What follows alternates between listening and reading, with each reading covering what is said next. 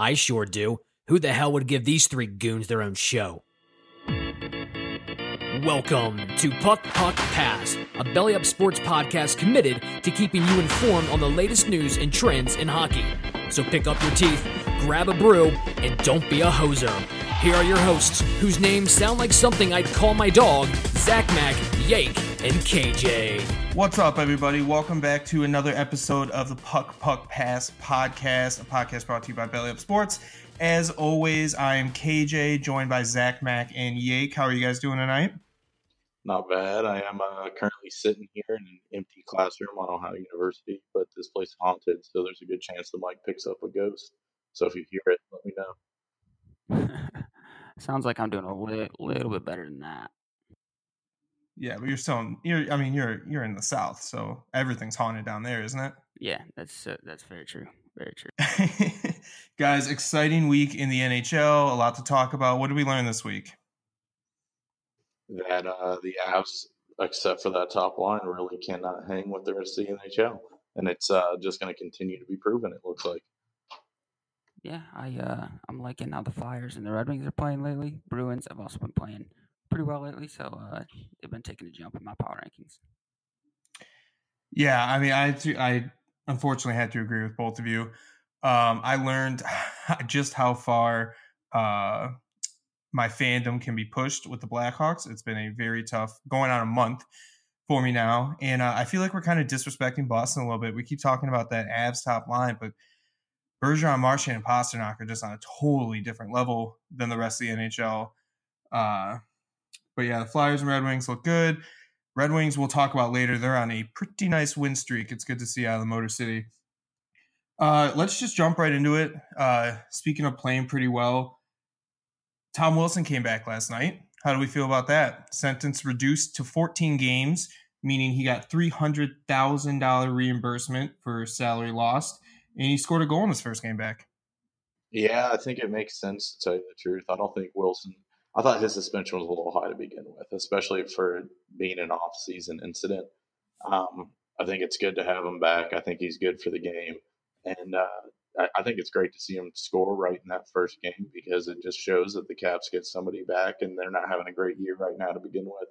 So you get Wilson back, and he's scoring. Who knows what the Caps are capable of? Yeah, I'm with uh, I'm with Yake on that one. Um, good for him to get that that that thing reduced, and then you know, double good for him to score a goal in the first game back. I think that's huge for the Capitals.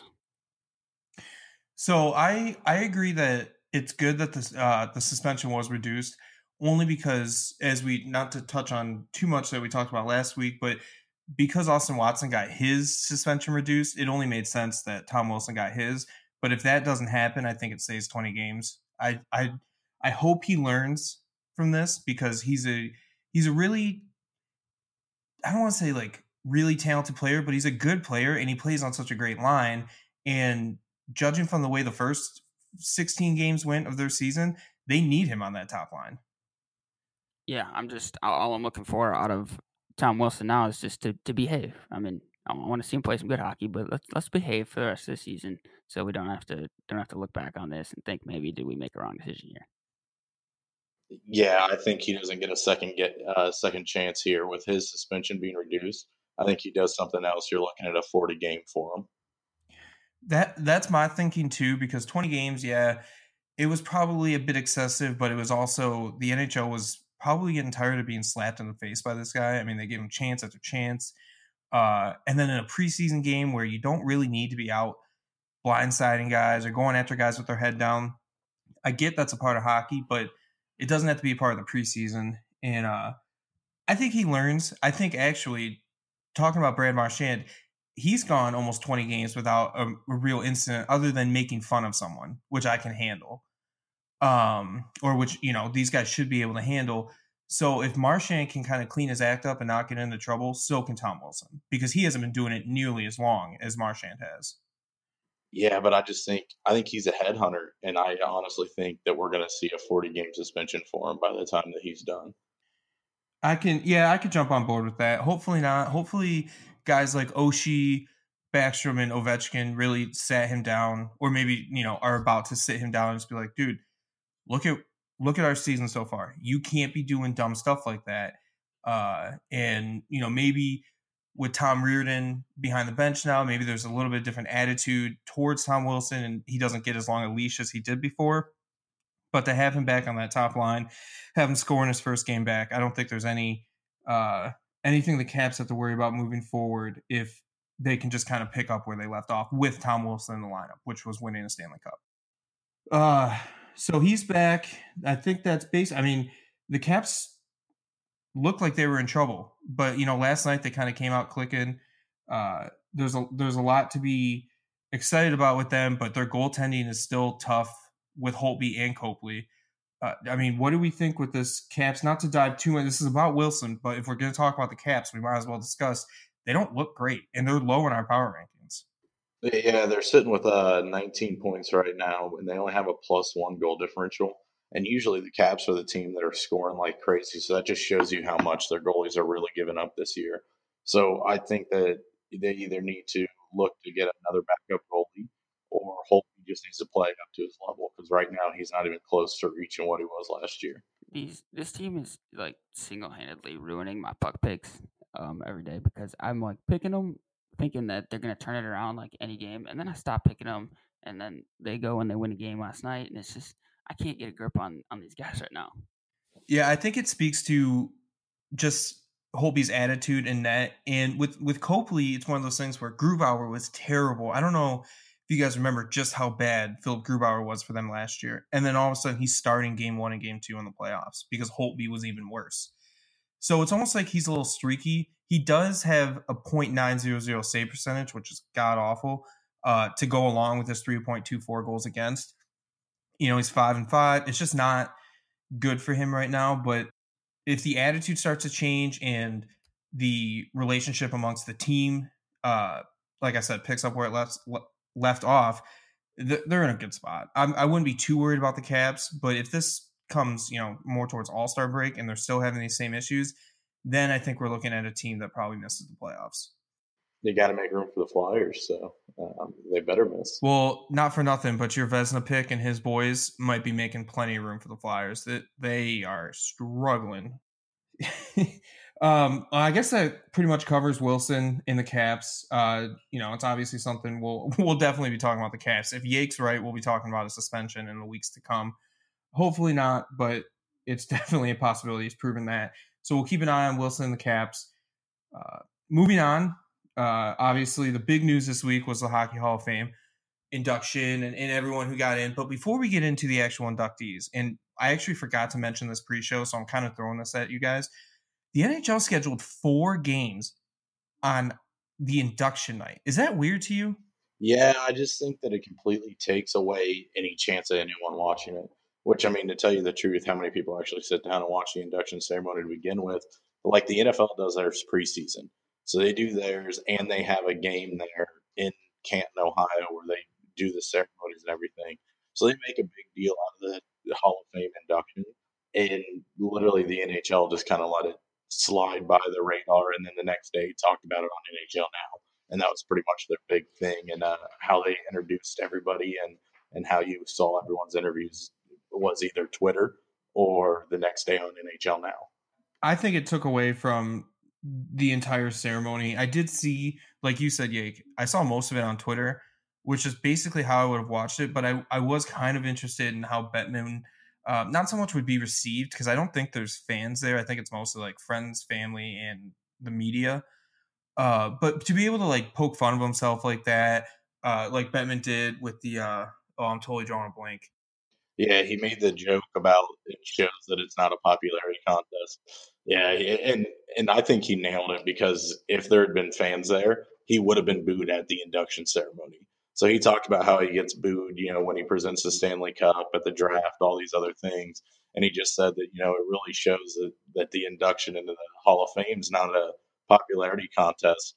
Whether he's the commissioner or not right now, and he probably has some pull and, and with some of those guys that are voting, that doesn't really matter. What matters is he, he was a good sport about it. I think he, he nailed it on that joke. Yeah, I think I mean I think he's done plenty for the game. Um, and we don't have anything to compare it to. So I think he is kind of lucky in that sense. Uh, but it, it, you know, he did prove it's not a popularity contest, and I'm, I'm actually glad fans weren't there to boo him. You know, you, you just don't want to take away from it on a night like that. I was hoping Brodeur would maybe make a joke, uh, poke fun at Bettman a little bit, and talk about the the trapezoid and how Bettman took away the thing that Brodeur was best at or something. But you didn't see a lot of that. You just saw a lot of a lot of happiness. Willie O'Ree getting in is awesome. Uh, long time coming. Uh, it, it, was just really really cool. You know, you've got uh, a really broad spectrum of inductees this year. Uh, this year, and I, I want to talk about next year. Uh, unless Zach, did you have any last comments about this year's inductees other than we're kind of glad it's over because it was all obvious. Yeah, I know. I was just um. You mentioned that the, there was four games that night, and I'm just wondering, you know, if they did that on purpose to try and kind of steer people away from it. That was my thoughts on it. That's eh, that's actually a good point. You're you might be right because with Bettman getting in, and obviously the majority of fans having such a disdain for him, maybe they just kind of tried to slide him in under the rug and have the games be a distraction. That's actually, as soon as you said that, that kind of clicked on in my head that that could have been what they were trying to go for. Yeah, it seems like something they would do. Yeah, but I think I think Willie O'Ree stole the show anyway, so I don't even think people really noticed, or I don't want to say noticed Bettman, but I don't think they really cared that Bettman was getting in because it was such an important time for Willie. That's true, and and good for him. Congratulations to all the inductees. Uh, everyone is deser- deserving uh, whether or not it looks like it right now, I think we'll have a lot of revisionist history as far as uh, Bettman in the Hall of Fame. But next year, there's going to be a lot of conversation uh, as to who gets in because there's a lot of new eligibility, guys who have been eligible for a while, and there's going to be a lot of discussion. Everyone who gets in will be deserving, but it's going to be kind of that that contest of is there anyone in their first year that's more deserving than you know, people that have been sitting around for a while. Uh, so I, I, have a list of the 10 most likely uh, Hall of Fame inductees for the 2019 Hockey Hall of Fame class. And I just want to kind of go through them with you guys and get your take and see if we can if we can boil it down to who we think is most likely to get in next year. We could just do maybe our top. We don't even have to do the whole class, but our top three most likely out of these ten. Uh, and we'll just start at the top. the guy of this list who's been eligible for the longest, Doug Wilson. If I'm not mistaken, it's his 23rd year of eligibility. That's kind of shocking to me. He he's a Norris Trophy winner. His all-time points per game as a defenseman is eight. He's eighth all time as far as six. The it's called the Bobby Orr cutoff or something. As far as defenseman goes, 657 games played. He, I mean, he, I thought he you'd think he'd be a shoe in with the way some defensemen get in, but I mean, what do we think? Of, what do we think of Doug Wilson? Is he is he a shoe in for next year, or is he just going to have to keep waiting until it's a, a weaker defensive class? Yeah, t- to me, I think it's just Doug Wilson's not that that household name. He doesn't have that flash behind his name. Um, I mean, the stats are there, and and you are right. It's he does rank eighth um, in that that points per game for defensemen. But like you said, there's just so many so many more defensemen coming in that you know it's, it's they more appeal to people when they think of um, who's a Hall of Fame player more than more than Doug Wilson would, I think, and I think that's what's hurting him. I think the big thing for Doug Wilson is everyone kind of right now is viewing him as a general manager. So when I think of Doug Wilson, I think of everything he's done with the Sharks, and to me, that's that's still a little recent in my memory. That like he's built a great team, but I don't even think about his playing days when it comes to voting for him. Yeah, it is tough when you've got guys who have been in the front office for for so long and have built kind of I mean outside of winning a cup the Sharks have been a mainstay in the Western Conference. So you know he's done a lot with with the team but his player I mean 0.81 points per game for a defenseman uh, especially in the time he played is I mean Hall of Fame worthy in itself. And you, you I mean you just think that I mean after over two decades that you know this guy wouldn't still be waiting but there's more defensemen on this list that even still might be more deserving. So, you know, we'll put a pin in it. it doesn't sound like Doug, next year is Doug Wilson's year, and it he probably will have to wait for uh, maybe not a much weaker defensive class, but a weaker defensive class, that's for sure. Uh, next up, Brad Richards. Two cups, 932 points, and 1,126 games. Brad Richards, is he a first ballot Hall of Famer? I don't think he is. And, you know, I, I say that as a, a fan of Brad Richards, but I just don't think he has the first ballot. I, I don't want to say he doesn't have numbers because obviously the numbers are there. But when I think first ballot Hall of Famer, Brad Richards is one of those guys that comes to mind. Yeah, for me, it's uh, I mean, he, he played with um, Vinny Lecavalier for so long, and I'm I'm sure we'll touch on him here shortly. But uh, it's I just think of I think more of Vinny Lecavalier as a first ballot, and and I put Brad Richards on the back burner for now. Yeah, I think I mean if you had to pick between the two, uh, I'd go Vinny as well. Brad Richards, you know, definitely a great player, definitely a Hall of Famer, I think, but there's a huge difference between you know there's there's just that status with being a first ballot Hall of Famer, and I don't think he ever reached that. Um, but definitely, I mean, nine thirty two and eleven twenty six. It's tough because he didn't have he played for a long time, but guys with less than a thousand points, especially forwards in the Hall of Fame, are in there because they didn't have the longevity so you, you look at Brad Richards, he almost played too long and played too many games to only have 932 points and get into the Hall of Fame early. Yeah, and uh, I think the most Hall of Fame thing he did was he dated Olivia Munn before uh, what what's his face did in Green Bay. Aaron Rodgers. Yeah, Aaron Rodgers. He had, he uh, dated Olivia Munn before that. Olivia Munn broke up with him, which I mean is understandable, but I think uh, I think that makes him look a little bit better. That might be first ballot Hall of Fame worthy. So this might be I might be confusing him with someone else on the on that Lightning Cup team, but I'm I'm 99% sure Brad Richards won the Stanley Cup with Tampa, came home later that night and his house had burned down. Talk about a roller coaster of emotions. And I always after I heard that story, I always kind of had a soft spot for Brad Richards. Uh and you know, former Blackhawk, cup winner so it's just it's you know it's cool to see. I mean, it's scary to think how old we're getting. That Brad Richards is already a Hall of Fame on the Hall of Fame ballot, but it, it might be a few years close. I'm actually going to guess close to a decade with everyone that's going to be coming up. Uh, I think it's a while before he gets in. Uh, moving on to a guy, uh, talk about longevity, Patrik Elias. Uh, he actually he's got over a thousand points, but a pretty weak case beyond that. Uh, no major awards, 1,025 points in 1,240 games. My biggest thing, and this might be the only thing I say about Patrik Elias, is that he should never get in before Jeremy Roenick. I don't know. I like Elias. I, I think Elias is deserving. I agree that Roenick obviously will be in there too, but as far as before him, I don't think that's necessarily needed especially when you got, I mean, Elias, anytime you get over a thousand points, it's, it's worthy of mentioning. Anytime you play over a thousand games, it's worth its mentioning. Um, so I, th- I think he's got a case for it. Whether or not he gets in this year uh, is going to depend on how strong the class is. Yeah, it's a first year for Elias, but I, I'm a huge Elias fan too. Um, I just think his, his he played such a key part in uh, those two Stanley Cups. Uh, I believe I think yeah he won two Stanley Cups with the Devils, and uh, just his key part in that, and I think he'll he'll have that over Jeremy Roenick uh, when it comes to comparing the two because it's Elias's first year. So I, I, don't know. I don't know. I'd have to dig a little deeper into the Elias versus Roenick. I have to. You guys vamp for a second. I have to check Patrik Elias. I don't think he ever won a cup. I'm not sure if he won a cup either. I mean, he, he was on some good teams, obviously, but I just think Elias, his name stands above some of the other guys he played with. Oh, he did. He God, he played for so long. He did. Yeah, he would. My God, he played for so long. He did win the 2000 2004 three Stanley Cup, but he was he was bad in them. But you, I mean, that could put him the edge over Roenick. But I mean, we'll touch on Roenick, so I won't get too deep into that. Uh, you guys seem to like Elias. I think it's a few more years before Brad Richards for sure. But the the individual awards, similar to a lot of other guys on this list, just aren't there for me as far as Hall of Fame status.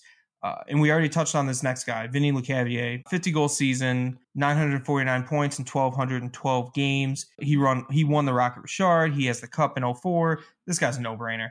Yeah, I think it's first ballot for Vinny.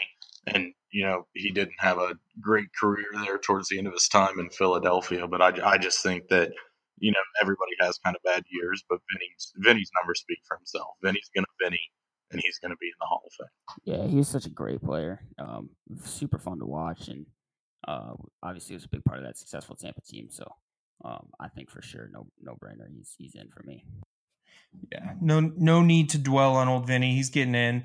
Uh, but let's go back. We just touched on him, Jeremy Roenick. I I love Jeremy Roenick for all the the goofy things he does on NBC Sports Network. He speak he has the strongest case for fame in the Hall of Fame. Uh, I mean, the guy's got over 500 goals. He's this. He's almost one of those singular talents of a generation. He's not a generational talent, but he was just one of those guys. He was uber talented, over 1,200 points, and like I said, the actual fame aspect of it. I just I can't believe this is his seventh year of eligibility, and I can't believe it's taken more than five years. Yeah, I don't know why he's not in yet. I think this year he gets in for sure. Um, I, I just don't know how people can continue to argue that he doesn't deserve to be in. And until someone shows me a case that says he isn't going to get into the Hall of Fame, I'm going to keep thinking every single year that he's going to be in there next year. Yeah, he was such a he was such a presence in Air, Air well, was Phoenix back then, but the Coyotes. Um, he was just such a such a big name there, and I think and I know he had his his best his best years when he was in Chicago. That was a little bit before I was watching him, but um, still, he was just he was just so popular, and and and he was a great player too. So, I, and I think his, his early years um, are definitely what would get him in.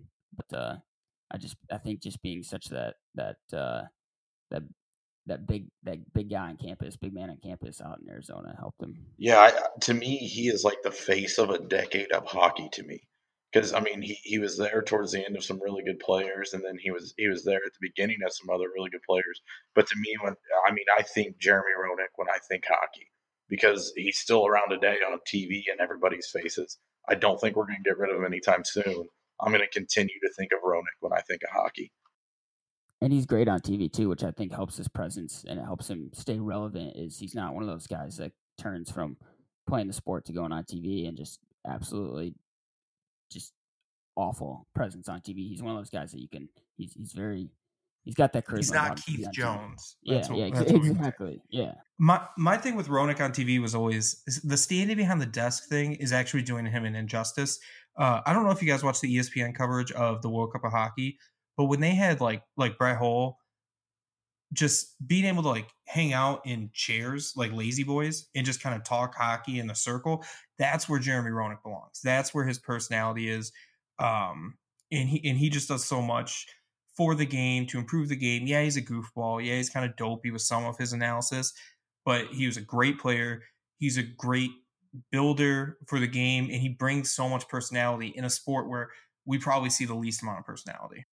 So Roenick what so 2019 Hockey Hall of Fame class, Jeremy Roenick is in. Yeah, I would say so. We all in agreement. I'd put him in. While we were talking about Brett Hull, have you ever heard the story about when he was told to go kill or to go serve a penalty? They sent him over to the box, and he goes over and he serves he serves the penalty back there, and he he sits in the box for like two to three seconds longer, he skates back over to the bench with carrying his stick behind him while it's just dragging on the ice. And he goes over there, and, and the coach tries to put him back in. And he told him, "No, I serve fucking penalties now. I'm not going in." And he literally sat there the rest of the game and just was like a baby about it, and it's absolutely hysterical. Oh, the good old Hull family. That is hilarious too. I mean, Hull, Hull always claimed he didn't like hockey. He just played it because he was good at it. Yeah, he's kind of a he's he's a wild personality, but I mean, he did great things. His whether his foot was in the crease or not, he did great things for hockey. Um, next up is kind of a guy that maybe the the average hockey fan definitely wouldn't recognize, but Alex Mogilny. I hope I get that right. Alex Mogilny. He had a 76 and 55 goal season. He had one cup, 1,032 points in 990 games, and he is a huge. I can't overstate this a huge reason that Russians were able to play in the NHL and that Russian players still play in the NHL. As far as Russian defectors, this guy built Russian hockey in the US in North America. He was the president of Continental Hockey League, wasn't he? Yes, if if memory serves, yes. Yeah, I'm pretty sure he was. Yeah, he's a huge deal. Why foreign players are such a big a big deal in the NHL now this guy deserves to be. I mean, this guy deserves his own wing in the Hockey Hall of Fame. He he's done so much for the game internationally that you know, his points speak for themselves and, in what he did on the ice. I mean, a 76 goal season, no matter what era you played in, is damn impressive. But yeah, th- I mean, this guy's a Hall of Famer in any aspect. Yeah, and I don't think there's any question.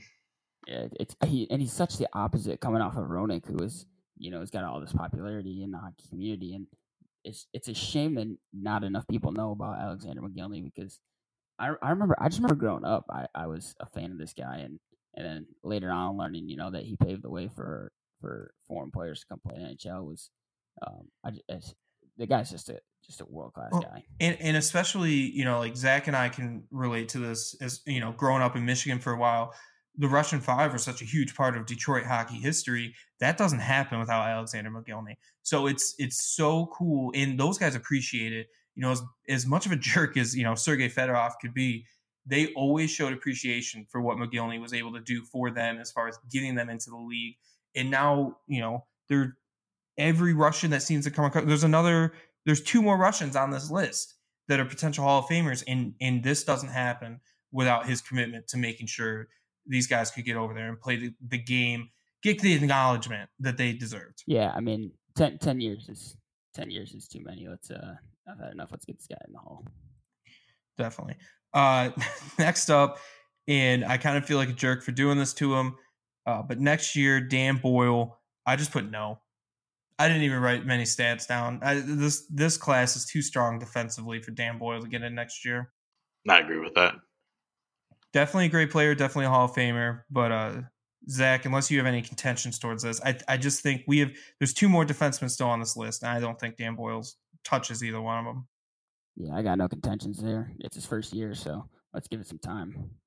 So we're we're gonna go back to back defensemen, back to back Sergeys right here. First up, Sergey Gonchar, top five Norris, top five in the Norris voting four times. He has a cup, 811 points in 1,300 games. Sergey Gonchar is a Hall of Famer, but I don't think it's next year. Only because the the Hall of Fame class has never had more than one Russian inductee in the in the same year, and I I don't think he's the best Russian on this list, as we just talked about. Yeah, but I think I think eventually, obviously, with some of the Russians that have been in the league, that's going to change. That you're going to get a couple of them a year, but I don't think Gonchar's the guy that's going to change it. Yeah, especially because he's going. On. So let's just compare these two guys. I mean, they're both Sergey. They're both Russian. They're both defensemen. Sergey Zubov is still not in the Hall of Fame. Real quick for him, 771 points in 1,068 games. That's a 0.72 points per game total. Sitting at 0.73 is Nick Lidstrom. And Zubov has two cups to go with it. I I think if we're gonna have two Russians on on the on the ballot, Zubov and Mogilny is much more likely than Gonchar and Mogilny. I agree with that 100%. Yeah, but I don't see Zubov getting in this year. I just don't think it happens. And on, no matter what uh, Bettman said last night, it is a little bit of a popularity contest. And I just don't, I don't think either of the Sergeys are going to be able to break that barrier to try to get in this year. The, the the problem with Zubov is he also, you know, in his era, I mean, he was top five in the Norris four times because of everyone else that was in the league at the time. You know, like Niedermayers, Lidstrom, even Steven, you know, like Scott Stevens, like these guys kind of epitomize what people are looking for in defensemen. And Sergei Zubov was much more quiet um, and just kind of hung back, did his thing, still scored 770 points uh, and that point per game average is still impressive. Uh, I think he's the most des- deserving defenseman to get in next year, but I I I have to agree with you. Unfortunately, I it sucks that you know thinking about it more, it sucks that he's not even in yet. But the you know the more defensemen we get in these lineups or ballots, the less likely Zubov gets in. Um, but hopefully, one of um, one of, if not both of them, get in next year, or one of, if not all three of them, are up on the ballot. But we know Mogilny should get in. Uh, Zubov not far behind, then Gonchar probably. And last but not least, we could probably just all yell yes to this. Daniel Alfredsson, 444 goals, 1,157 points in 1,200 games. The Calder Trophy winner his rookie season, and consistency is the number one word you think of when you think of Daniel Alfredsson, Alfie. Yeah, he, I mean, just remarkably consistent throughout his whole career, and um, I I got to watch him for a little bit on the Red Wings. That was nice. I mean, it wasn't his prime years, but uh, um, I think he's surefire. I think he should have been in last year. It's a shame that he wasn't, but uh, I think this year for sure he gets in. Well, and it just shows you the difference in the game nowadays and what it used to be. Because the guy played 18 years and 17 of them were with Ottawa. And he played that last year with the Red Wings. But to have 17 years with the same team is just unbelievable. it's not an Ottawa Senators podcast. Remember that. But you're right. I mean, there's it's rare. Day. Uh, I mean, in today's NHL, there are a lot of guys who have been super. You basically have to be a superstar on your team to play that long uh, with one team. You know, looking at Thornton, Ovi, and Sid have been with their teams forever. Even guys like Jamie Benn aren't leaving Dallas anytime soon. So Alfredsson is in a class of his own, uh, statistically, and just the way he played the game, and the presence he he wasn't a huge guy. But was one of those huge presence on the ice, uh, and he was always fun to watch. You did get to see him in Detroit for a little while, uh, which was good because in Ottawa, you you just never saw an Ottawa game in the U.S. So it's good to see him get in, which I think will be next year. I think he's on next year's class. Uh, that wraps up the top 10. Uh, top 10 most likely to get in next year. Uh, is there anybody that was off that list that you guys can think of that'll be up next year? Uh, I got a little bit of a dark horse. Um, personal favorite of mine. I'd like to see him get some recognition is Curtis Joseph. Um, I know he never won a Stanley Cup, and that's going to hurt him. But uh, he's fifth all time in wins, and he's got more wins than guys like Terry Sawchuk and Grant Fuhr and Dominik Hasek. And I understand they all won a cup, but um, sixth in games played, so his longevity is there. He's just a I, I, I just always loved watching Cujo, and uh, I think you know you never know. Our voters listening to us? Maybe. So throw throw some Cujo on there. Now that Brodeur's in, Cujo's the best goalie not in the Hall. I can agree. I can agree with you on that one, Zach. What about you, Yake? I'm sure it's a flyer, but anyone that left off the list that you think should be in the Hall of Fame? I, I want to know what you guys think about Keith Tkachuk getting in there eventually. Do you think it'll ever happen? Yeah, I think the name Tkachuk gets him in the Hall of Fame. Uh, it's one of those be, because he's not really a focal point as far as like a media pundit or anything, but his name still carries weight. Um, especially for for people my age, Domi and if you watched hockey at all when you were a kid, uh, and I'm 24 now, but if you watch hockey, you know, when you were a kid, Tkachuk and Domi are two names that just kind of stick with you that weren't the end all be all superstars. But I think Tkachuk gets in. I, I don't have his stats in front of me. Um, uh, he's got 538 goals, 2,219 penalty minutes. And that, I mean, that was when the NHL's like power forwards were just the prototypical type of player. And I think that, I think it's his lack of, you know, he has no awards, no Stanley Cups, and this is his fifth year on the ballot. So I just I don't know if Keith Tkachuk ever gets in. I think there's a good chance his kids do, but I don't know if he does. Yeah, I was I was gonna say almost the same thing KJ said. Took the words out of my mouth. That it's just it's it's the the name Tkachuk. I mean, kind of what you said too, Yake. It's in that area of when you know you played that grit and grind t- type of hockey, and and one of those household names was Tkachuk. Um, it's I same as KJ. I don't got stats in front of me, but uh, you know, obviously his his lack of trophies in his trophy case are going to hurt him. But but uh, I just think I would, I would look into putting Keith Tkachuk on on a ballot. I think there's also a like a quota for Americans to get into the Hall of Fame, and I because there's so many like Canadians, Swedes, and Russians that are kind of in that same category of all right, we've got to make sure we're covering our bases. And Tkachuk U.S. born player, and he's he's still considered to be, in bias aside, the greatest American is still playing.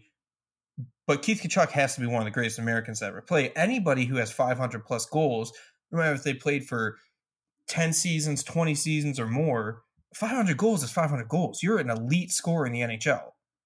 Yeah, and I, I think you got to look at it. What Joe Thornton's been playing for how many years, and he just now got his 400th goal. So I mean, the fact that he has 500 plus is just absolutely amazing, especially for a power forward.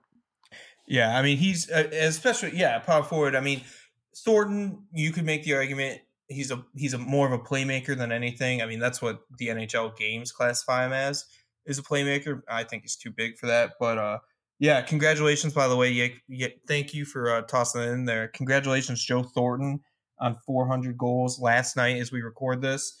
Uh, very exciting for Jumbo, missing the beard, but always fun watching him play. Uh, especially growing up a Red Wings fan, that he was a killer.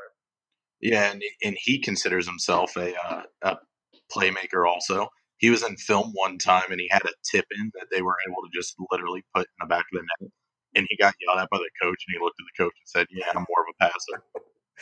Yeah, I mean he's. I mean, from all the stories you hear about that guy in the locker room too, he's definitely someone uh, that that team's glad they've they've kept around for all these years. I don't know when it's coming to an end for Thornton, but you can kind of sense it's coming soon. Um, but definitely a playmaker more than anything else. Uh, so yeah, I mean we've got a lot of time obviously before the Hall of Fame uh, class is announced, ballots released, everything like that. Uh, you never know where voting's going to go, especially with something like the Hockey Hall of Fame, because for all intents and purposes, it's the Hockey Hall of Very Good. Could they? I mean, it's a little watered down, so you never know who's going to get in. But Yake, as far as your question is concerned, I think Tkachuk gets in, uh, and I think our list covers probably everybody that will be uh, on the ballot next year. Hopefully, at least, or else we'll look like idiots. Um, so that is it for the Hall of Fame. Let's keep it current. Uh, let's keep it streaky, and let's keep it in Detroit for Zach Mack's sake. The Detroit Red Wings are on a pretty nice four game win streak. The Florida Panthers are on a five game win streak. And I'm totally drawing a blank. Buffalo. Buffalo. Buffalo. God. Yeah. I was thinking because it was all cellar dwellers from last year. Buffalo. Yeah. Buffalo. What, these teams are kind of the least likely to be on the longest winning streaks in the NHL. What is this luck? Is this they're clicking or is this scheduling? I think Florida, it's kind of luck because they're beating some good teams. And I don't want to say the goals that you're scoring is lucky, but right now they, they're just they're getting every bounce of the puck. I think they need to that are able to help them win this game. And I do not think Florida is a good team at all. I think Red the Red Wings have some talent, so for them, to me, it's not really a surprise. But the team that surprises me is Florida. Yeah, I've seen I've seen Yake keep Detroit higher on his power rankings than KJ, and I have. But uh, I think a little bit of um, Detroit's. I love the way they're playing right now. I, uh, that I couldn't get enough of that Coyotes game last night, but uh, I think, like you mentioned, scheduling. I think a little bit. I mean, we there wasn't a lot of tough competition. They won that game um, at home against Vancouver, and they also, uh as part of their what they've got seven of the last eight they've won, and they won in Columbus was probably their best win. So a little bit of his scheduling, but it's it's still nice as a fan to see see us win those games when when those are the games that you want to win. Yeah, I mean, I think I think with the Red Wings too, they they're getting like they won last second. Uh, you know, they win in the closing seconds of overtime. They're winning in the shootout, which you got to win games somehow. And you know, I'm not going to discredit them for winning those games, but I think it does show that the shootout lets bad teams win a lot. The, maybe the Red Wings aren't a bad team. Maybe they rattle off 12 in a row. But I think it speaks to, I mean, I'm a big get rid of the shootout guy. And I, I thought three on three would help more with that. But I think Florida, I have to disagree. I think Florida's the best team of those three. I, I think once Barkov click starts to get going, Keith Yandle's playing out of his mind. You still got Ekblad. Uh, you know, goaltending's suspect uh, more times than not. But I think there's enough there, especially with Huberdeau. Hoffman looks decent, you know, and adjusting, especially with the issues he had in the offseason. I, I think Florida's the least fluky of these three win streaks, but they're all fluky in their own right. See, I think Buffalo would be my least fluky if we're going to use the word fluky here. But I think Buffalo is the team that all around they look like someone that can be hanging with the other teams. And to me, they're the least surprising that they're on a win streak. And whether or not they keep up the win streak, I think Buffalo is going to be the team that hangs around. It's just kind of like that gnat that you can't get out of your face. And I think Buffalo is going to not maybe make the playoffs, but they're going to be closer than I think everyone thought at the beginning of the year. Yeah, to me, I mean, Buffalo's their three game win streak is probably the, the toughest games of any of these three that are on win streaks. So I think their their wins are a little bit more impressive. And um, pretty much echoing what Yake said. I, th- I think to me, I would I I would expect to see Buffalo near, near the top of this division come season ends. They're uh, they're definitely a good team, and Jack Eichel is kind of coming to his own. As I was very much anti Eichel uh, when he came into the league, especially his second year with the emergence of Matthews and Laine, because of the four, and we might have talked about this before, but of the four, I just thought Eichel was the bottom of the number one and number two draft picks of those two classes. And then he gets that huge contract, which I thought would handcuff the team. But you know, they signed Skinner. Reinhart looks pretty good. There's a lot written. they've got Rasmus Ristolainen and Dahlin. There's definitely a lot there.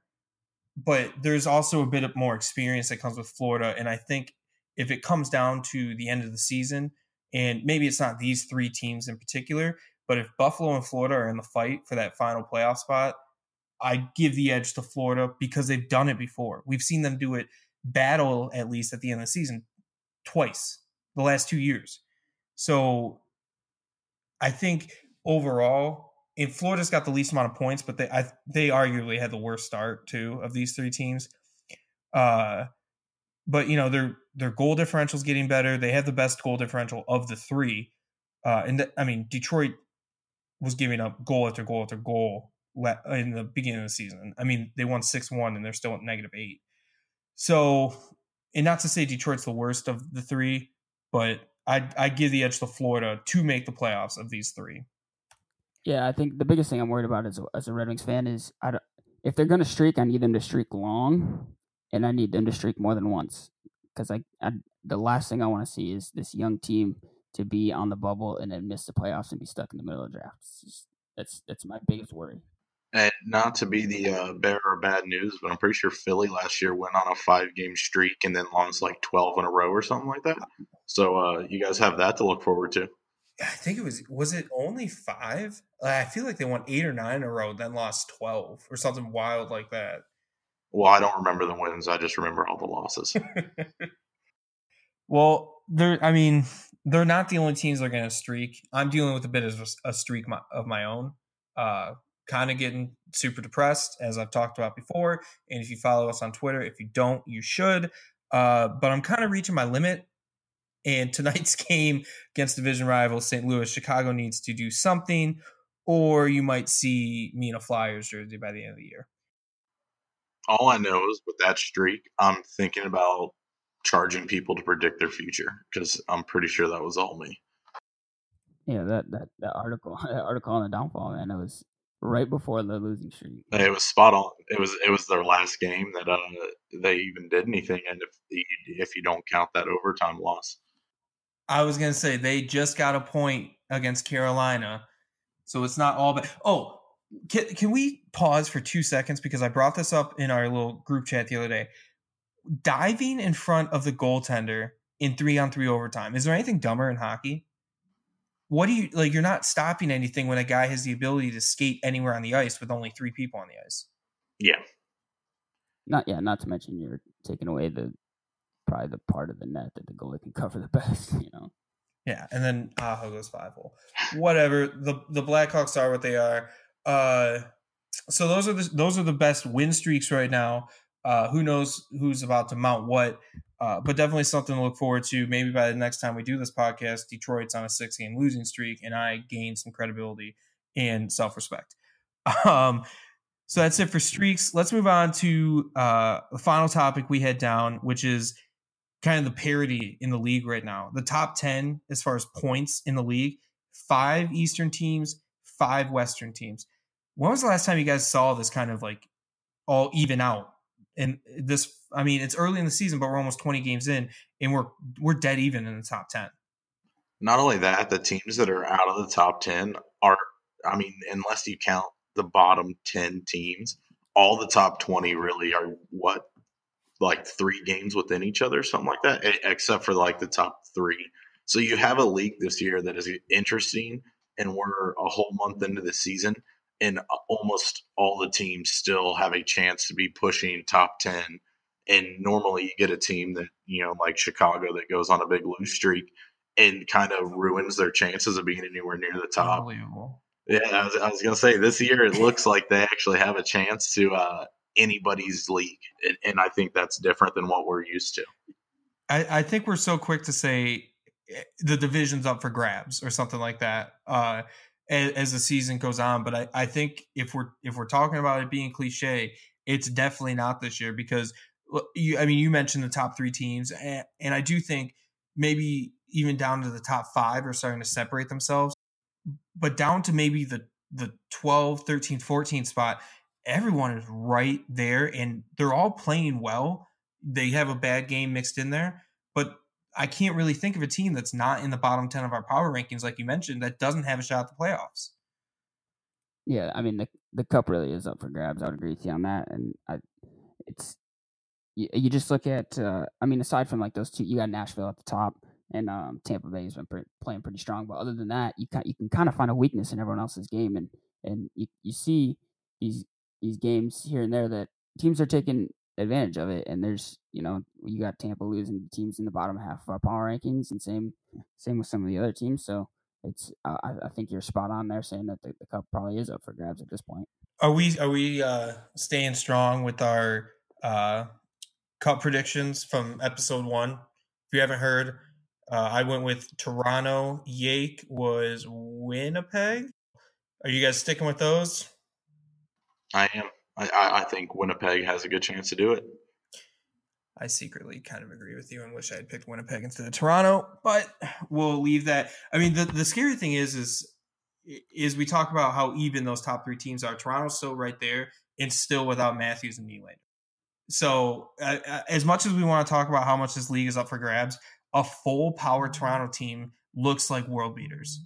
So uh, we're basically playing the waiting game to see if this is a team that's going to get healthy, and and and ice a team that is no doubt the cup favorite, or if Matthews comes back and all these teams kind of keep pace with them.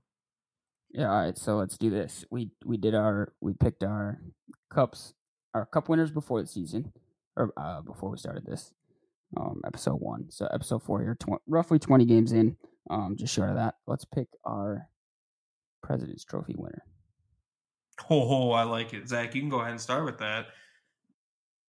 Well, shit. Um. Okay. Uh, I'm gonna go with.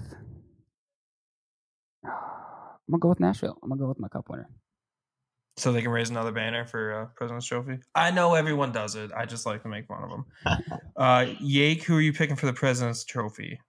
Oh man, it was gonna be Nashville. Um, I think I got to stick with one. Like I'm gonna go full on Winnipeg. Winnipeg's gonna be my team this year. It's gonna be the best team in the NHL.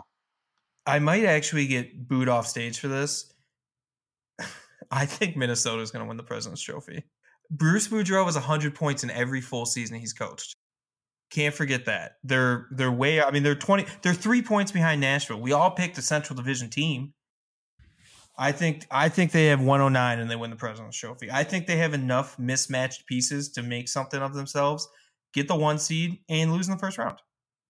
I'll give them 100 points. How about that? I'll give you that. Yeah, I was gonna say mismatch peaches. Their pieces only work so well, and they definitely don't work in the uh, playoffs. So I think whether they're President Cup winners or not, they're first round and out. Yeah, I mean that, that wouldn't shock me, but I, I just think I they've had a resurgence 11 5 and 2, 24 points. They've got a decent goal differential in Bruce Boudreau. And it's still it's dumb. The guy has no neck. I get it, but when 100 points is that consistent for you, and like I said, they've kind of found their their groove a little bit here. That's the toughest division, and all you have to do is win a few of those division games. If you're plus one in the division, you might be the President's Trophy winner coming out of the Central. I mean, that's how good that division is.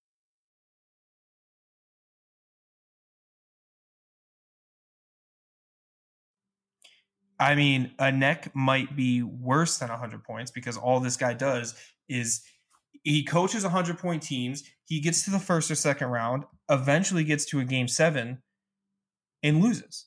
His game seven record is almost worse, is almost as bad as his regular season coaching record is good. I've never seen it. I've never seen a coach just tighten up his anus like he does yeah. in game seven. Oh, okay, so so what I've learned is that a neck is worth a 100 points. So, well, there's our President's Trophy winner, the Central Division. It seems we kind of we probably just going to come out with the best team, the re- best regular season team has come out of the Central. Now that we say that, you know, some idiot team like San Jose is going to win. Oh, that, let's not get crazy. Maybe Tampa. Um, but outside of the Central Division, it seems like the best regular season team is coming from there. We're going to keep our Stanley Cup picks. I think I think we're we covered just about anything. Where are you guys at with this week? Is there any, anything we didn't touch on? Yeah, my last shout out is going to Carl Hagelin. And the reason I'm giving him the shout out is he went from being in two Metropolitan Division teams, and I always respected his style of play, but I hated him for the teams that he was on. So now that he is out in LA, I am officially going to say that I'm a Carl Hagelin fan. I mean, you, you, you almost are a Carl Hagelin fan by, by default because I can't imagine going from Pittsburgh to LA right now. I mean, Pittsburgh's not great either, but he's coming off two cup winning teams and now he's going to the worst team in the league by far. He wins, if you ask me. Carl Hagelin went to the University of Michigan, so oh, big, big L, big L. Um, yeah, I mean, real quick, if we want to talk about it, that trade does nothing for me.